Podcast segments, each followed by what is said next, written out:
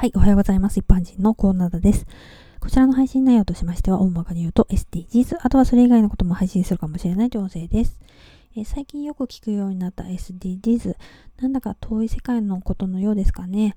この SDGs は私たち一人一人の生活と深く関わっていることであって、こんな私たち個人でも身近に簡単にできることはたくさんあるんですね。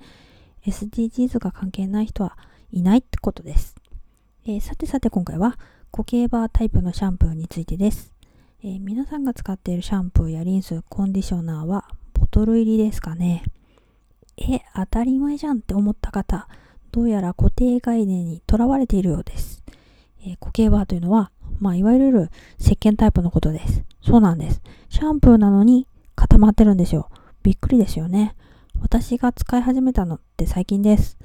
ちゃんと泡立つし、匂いも気にならないし、思ったよりどんな予想してたんだよって感じだけど、予想以上によくってですね、意外と長持ちでコスパもいいようです。